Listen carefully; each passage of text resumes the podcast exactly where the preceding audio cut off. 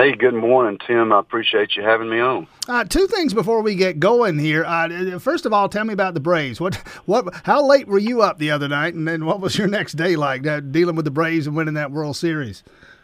Well, I mean, we stayed up to the end of it, and, and what was so neat about it, it was you, you know, I had I had my laptop in my hand, so I'm watching Virginia results, I'm watching New Jersey results, and I'm watching the Braves on the big screen. So it, uh, you know, it's it's hard just to turn and flip the switch off, which I'm I'm sure you're aware of, and just then all of a sudden you go to sleep and you get back up at five o'clock in the morning. Yeah, absolutely, absolutely. You mentioned Virginia, especially, and those two things, as you say, going on simultaneously, and big wins uh, for the Braves, obviously, and for Republicans, uh, winning not only the governor's race there in Virginia, lieutenant governor, attorney general, and I think they're grabbing their state legislature, a majority in the state legislature in Virginia as well. Republicans winning elsewhere the elections of Tuesday. What does this tell us? What does it tell you? Tim, it's just uh, more verification of what we've been saying out there on the campaign trail now for four or five months.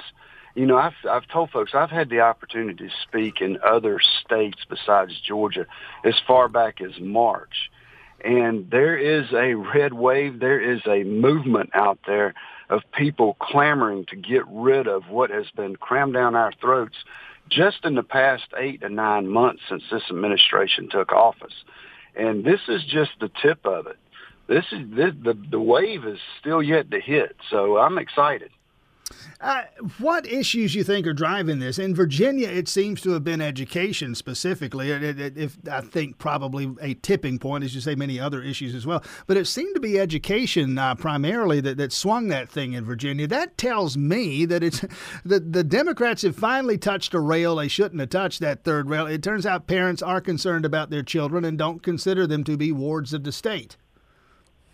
Well, that's a lot of it. You know, I know we talk a lot about how uh, the government has been very proactive in getting a lot of your thought process onto just what the government wants you to have you to think. But it's it's in general it's a government interference. You know, be it with our kids, be it with uh, all of this spending that's creating inflation, that uh, you're seeing food prices go up, you're seeing gas prices go up. To be it just whether it's just interference in, in, in business in general, to where you have the result of what you've got sitting off the coast of California and to some extent off the coast of Georgia brings us to this, and this is what we were talking about at our candidates forum. I wanted to elaborate on this morning. You again, as, as some of you grew up in the trucking business, now you own the trucking company down there, and and you deal with this at a ground zero level. Tell us what you're seeing, and what you said, and what I've heard you say is that this didn't start uh, two months ago. This has been going on for decades. Oh, it has. It's been going on for decades.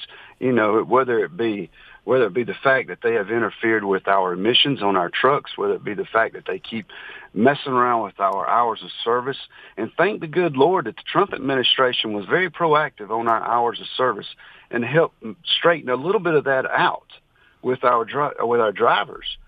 Whether it be the fact that we have no tort reform, and you have a media out there and a, and a, and a trial lawyer association that continuously just beats on truck drivers and makes us look like the bad guy all the time. You know, you can stack all of that up, and over a course of 20, 30 years that I've been in this, it's just a struggle uh, Mike Collins, candidate for Congress, and uh, runs a trucking company. Okay, well, to say it started, I don't know, 20 years ago, is is to also say this isn't Joe Biden's fault. This isn't President Biden's fault, and many people are pointing a finger of blame in his direction. What do you say about the way he has, even if he didn't cause the problem, the way he may have been handling it? Well, that's easy right there. You, you, they, they, all they do is play identity politics. When you pe- put Pete Buttigieg as transportation secretary, and the guy has no clue about anything about transportation. Then he takes off to go on maternity on leave for two months in the middle of a crisis. That shows you his leadership ability. Sometimes when you're a leader, you got to sacrifice. He should have seen this. I saw this coming in August.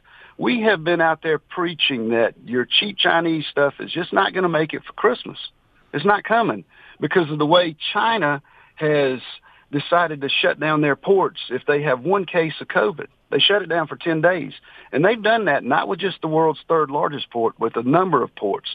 And it's not like Domino's. You don't pizza. You don't order the ship and then 30 minutes later it shows up in LA. They had weeks to work on this and they didn't. So let's let's let's talk about possible solutions here or paths forward here.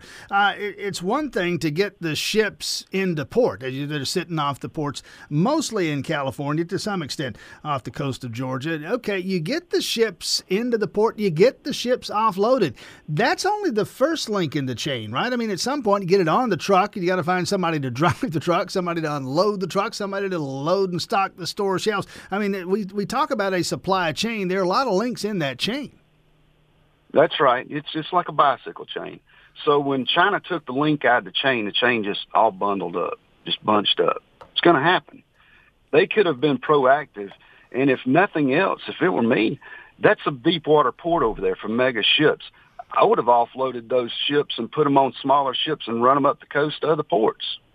But the, pro- the other problem you have in California, I do not even go to California. We don't have regular, we don't have rights to go into California because they decide that their regulations, the federal regs weren't good enough.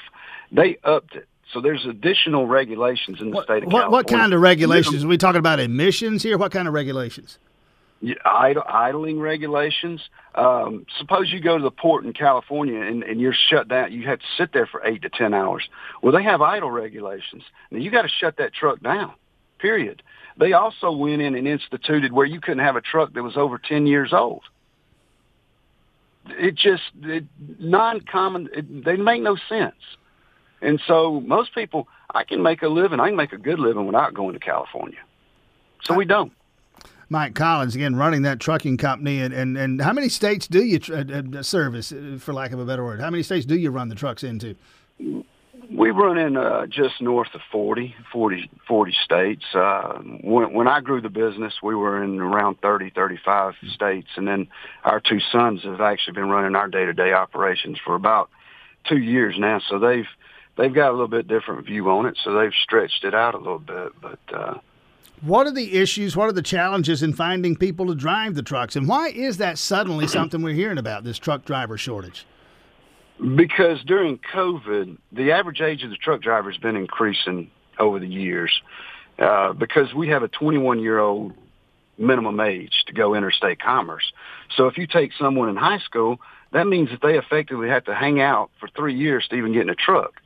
Now, the, most companies, including mine, even though we're north of 100 trucks, you have to have two years experience because of insurance, and insurance is due to back to that tort reform and trial lawyer's problem before they can give in, even get in one of our trucks. That puts them at 23. So you're at a disadvantage there.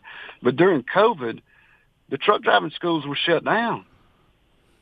So you have a gap of at least a, a year in there where the truck driving schools weren't even open for new people, 21 year olds, to get into the business. So you've got approximately another year before we could even look at these these new people coming into the industry before we could even hire them. Mike Collins, uh, in addition to running that trucking company, running for Congress. Quickly and in closing, talk about that. Uh, note that you ran uh, in 2014, got into a runoff with Jody Hice, who eventually won, and now the seat opens again. What What have you learned? What'd you learn from that one? About a minute left here. What'd you learn from that one, that race, that you apply to this one? Well, I learned that that maybe we were just a little bit ahead of our time. I think people understand they're looking for outsiders more today now than ever. You know, I was a first time candidate, so it was a little bit more difficult to get my name out. Uh, Congressman Hice had already run once before, and we came awful close to winning that race. But I really believe that Donald Trump put out there the mold of the person that, that you want to see this day and time, a good conservative outsider who's never been elected to anything and a business person. And that's the message that we're taking. And Tim, it has been incredible how it has resonated uh, throughout the 10th district. And he's on the campaign trail this morning, uh, en route to what do you say, Loganville, a, a meeting uh, with a civic club there. Uh, just part of the life of a congressional candidate. Best of luck out there. The campaign website is MikeCollinsGA.com. MikeCollinsGA.com. Mike Collins, candidate for Congress. Thanks for your time and insights this morning. Thank you, Tim. Enjoyed it.